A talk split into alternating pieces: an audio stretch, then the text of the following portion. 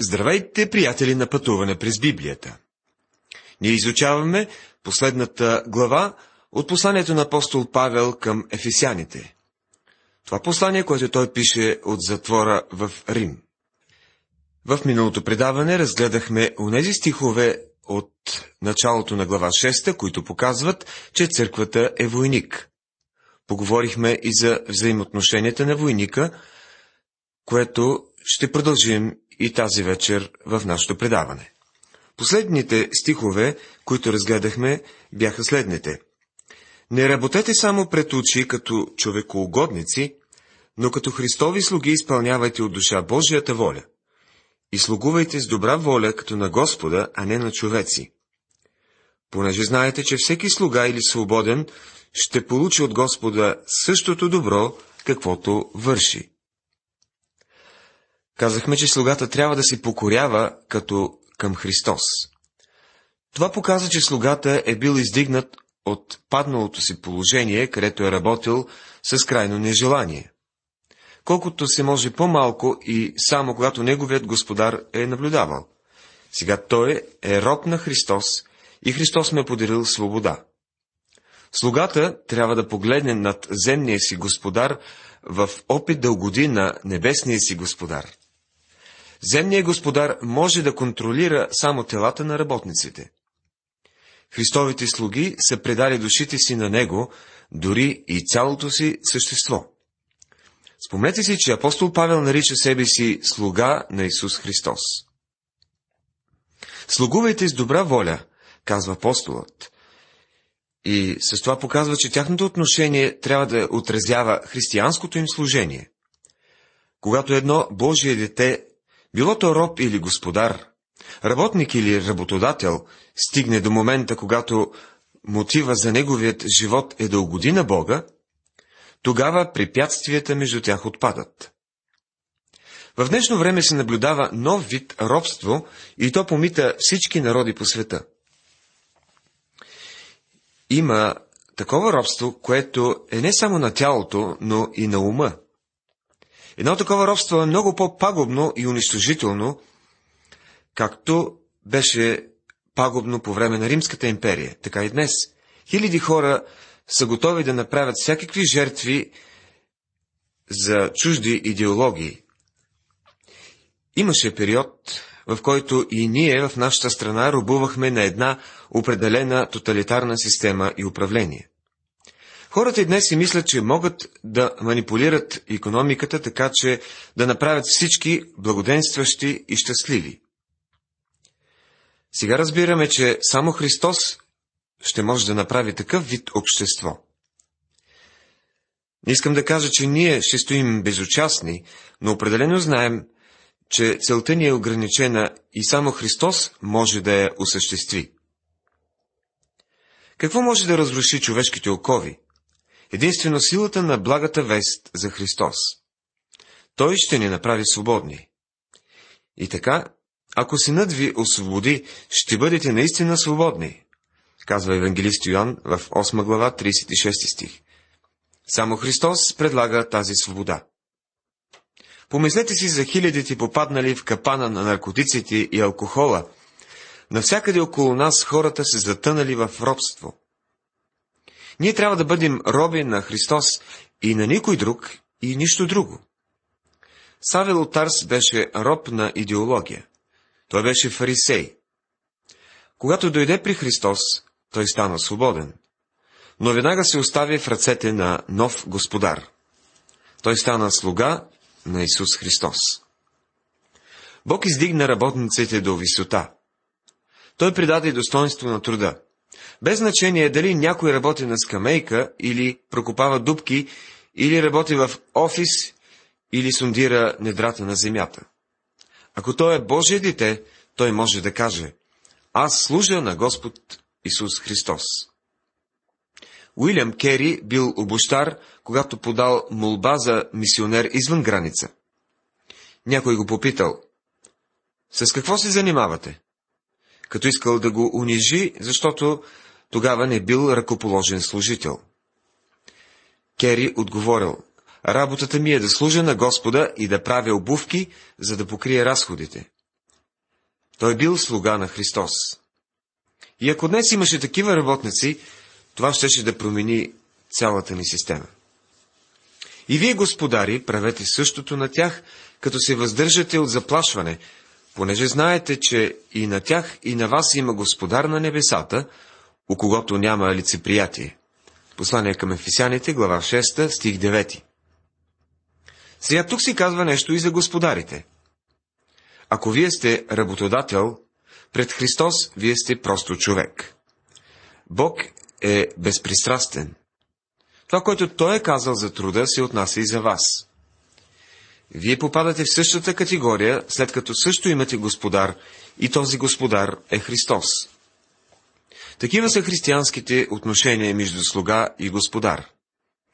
Отговорностите са взаимни. Господарите не бива да се възползват от положението си като господари. Те не трябва да злоупотребяват с властта си. Не бива да отправят заплахи. В присъствието на Христос, господарят и слугата са поставени на едно ниво. Те са братя в Христос. Намираме много практическа иллюстрация на това в посланието към Филимон.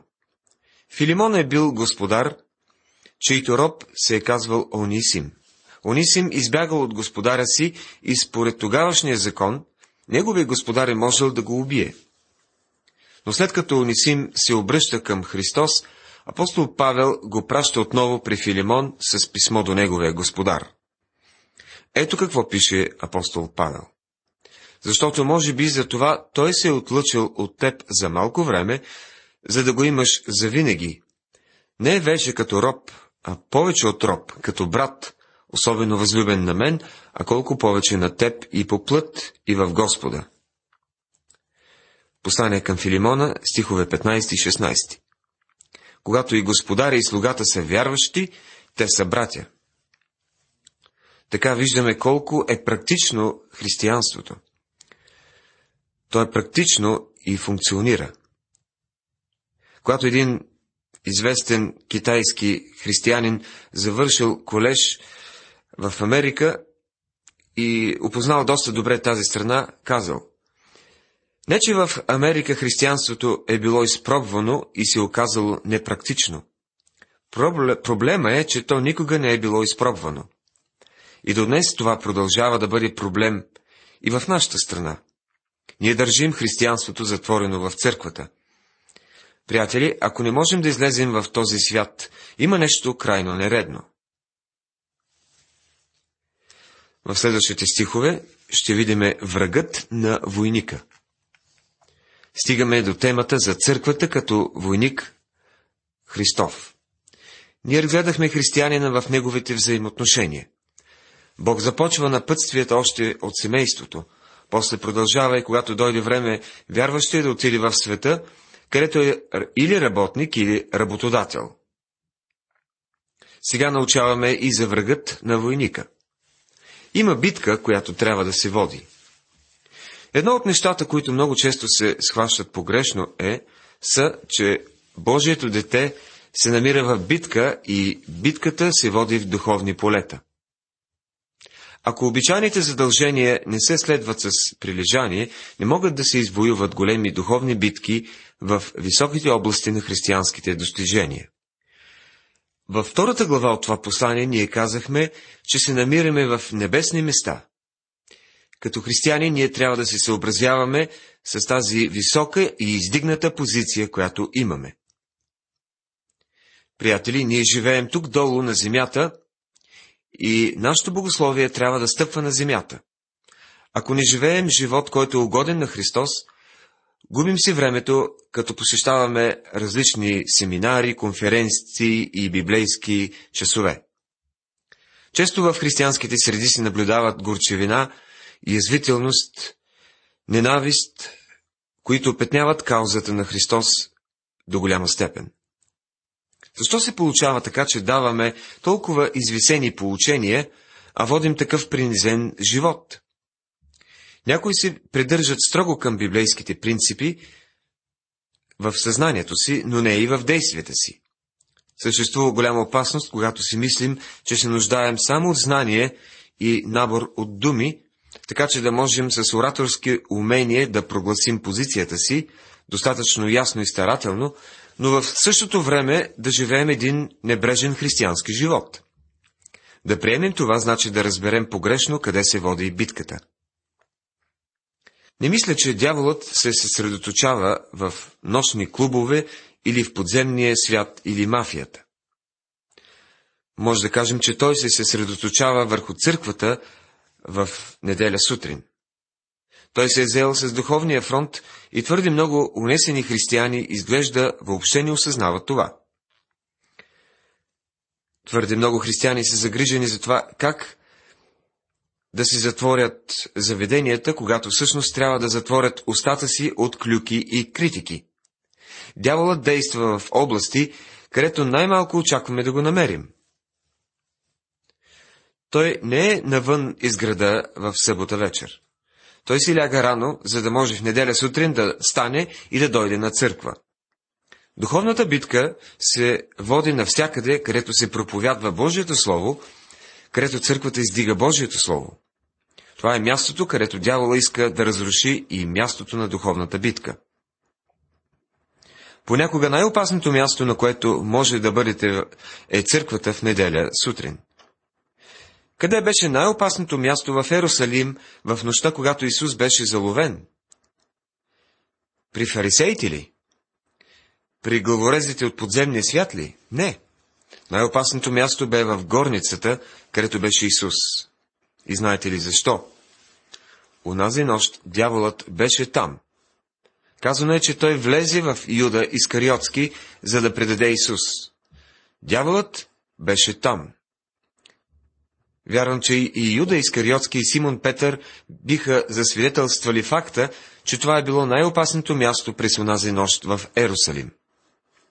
Така е нужно да разпознаваме къде се води битката. Може би си спомняте, че в началото на изучаването аз го сравних с книгата Исус Навиев. Това, което представлява книгата Исус Навиев в Стария Завет, е книгата Ефисяни в Новият. Исус Навиев прикара народа на Израел през реката Йордан в Ханаанската земя, където имаше много врагове. Трябваше да се водят битки и да се извоюват победи. Реката Йордан не е символ на нашата смърт и обетованата земя не е символ на небето. Става въпрос за смъртта и възкресението на Исус Христос. И вие и аз прикосяваме на срещният бряг, чрез смъртта и възкресението на Христос, от пустинята на този свят към Ханаан. Днес Божиите деца трябва да живеят в Ханаан. Казахме, че Ханаан не символизира небето, и това не е възможно, защото в Ханаан имаше врагове и там трябваше да се водят битки. Днес вие и аз като вярващи сме на мястото на едни войници. Врагът е разпознат и битката е пред нас. Когато Исус Навиев влезе в обетованата земя, срещу него се изправиха трима врагове. Първият беше град Ерихон, застанал точно на пътя му. Ерихон е олицетворение на света днес. Това, което представляваше Ерихон за Исус Навиев, е света за християнина. Исус Навиев беше инструктиран да обикаля града, а не да нанася удар.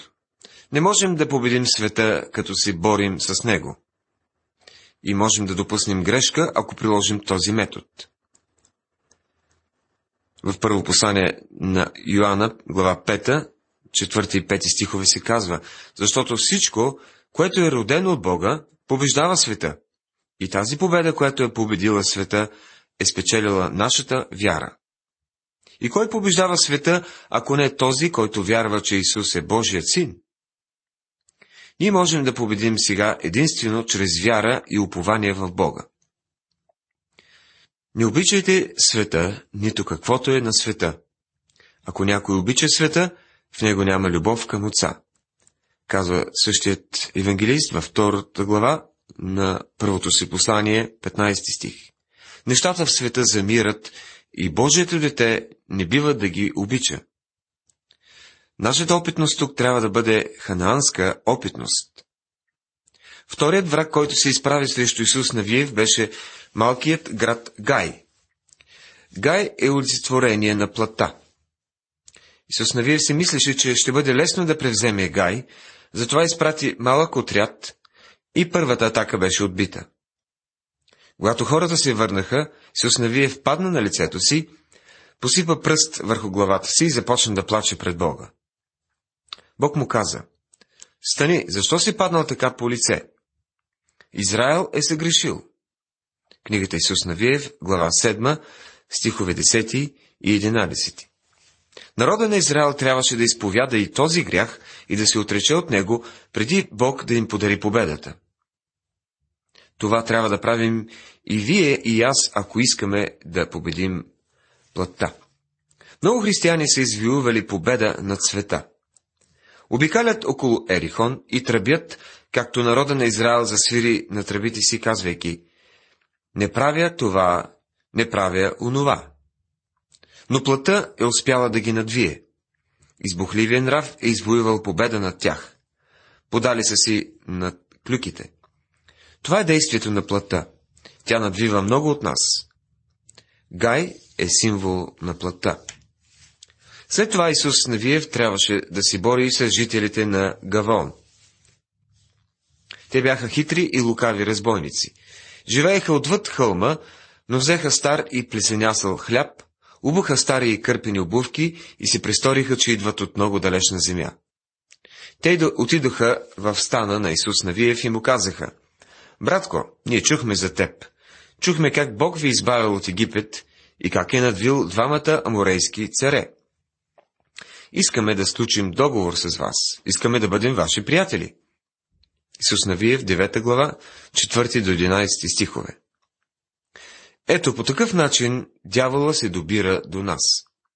Той е измамник и прави така, че неговите служители да изглеждат като светли ангели. Някой беше описал водача на една секта последният начин.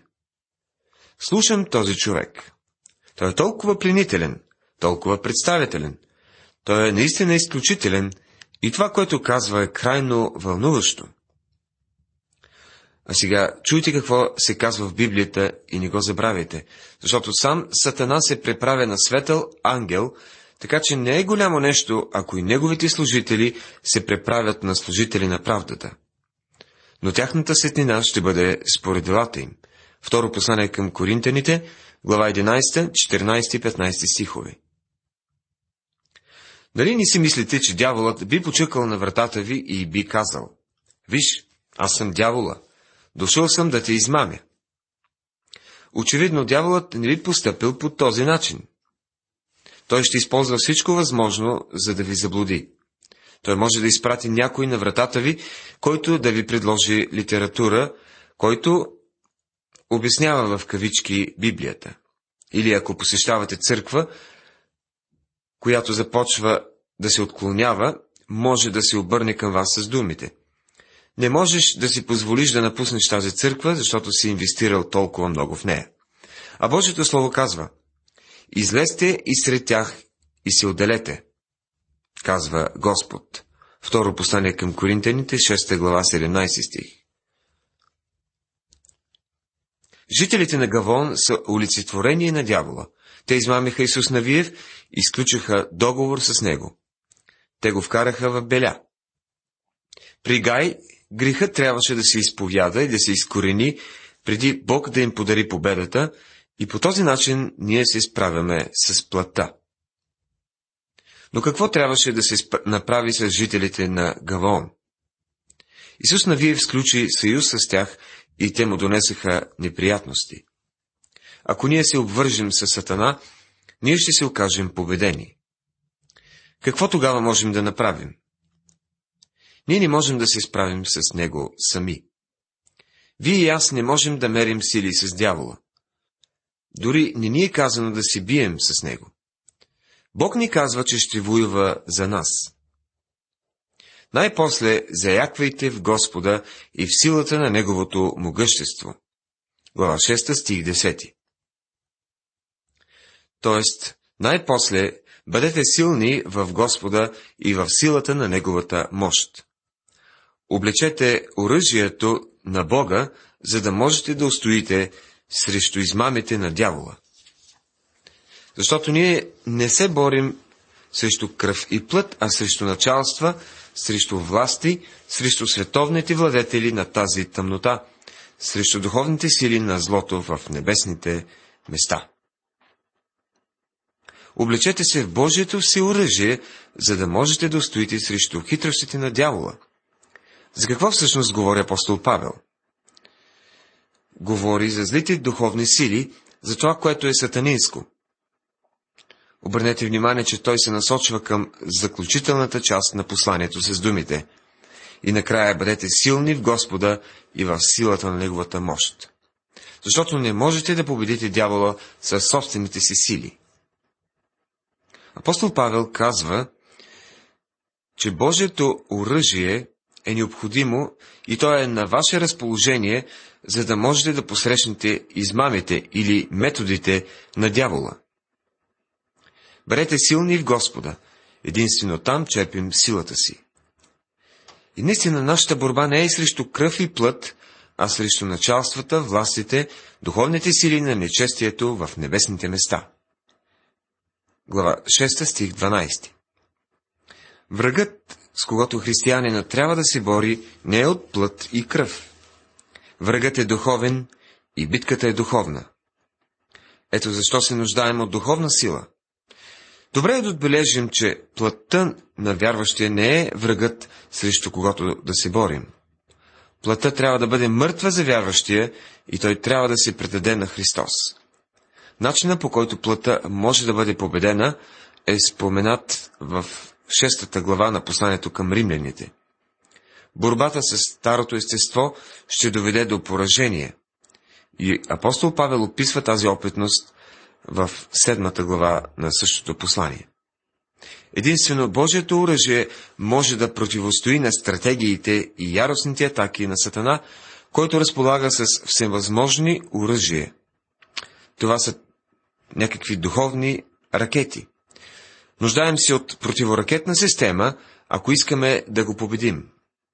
Затова е толкова важно за войника, християнин, да разпознае, че неговият враг не е от плът и кръв. Ние не трябва да воюваме с други хора. Врага е духовен и битката е духовна. Дяволът е врага на всеки вярващ и този срещу когото трябва да воюваме. И ние можем да извоюваме победа над врага, ако спазваме заповедите да се облечем в Божието всеоръжие и да устояваме. Ние се намираме в духовна битка.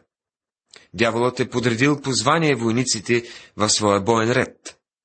Казва се, че ние воюваме срещу тях. Това означава, че ние сме в ръкопашен бой с духовните сили на злото. Превода в стих 12 не е толкова силен, колкото трябва да бъде. Би трябвало да звучи последният начин. Защото ние се борим не срещу кръв и плът, а срещу началства, срещу власти, срещу световните владетели на тъмнината, срещу духовните сили на злото в небесните места. Това е, нашата битка и тя се води в момента. Уважаеми приятели, тази вечер ние поговорихме за църквата като войник на Христа. И поради важността на темата за нашия християнски живот, вярвам, че ще проследите и следващото ни предаване. Бог да ви благослови!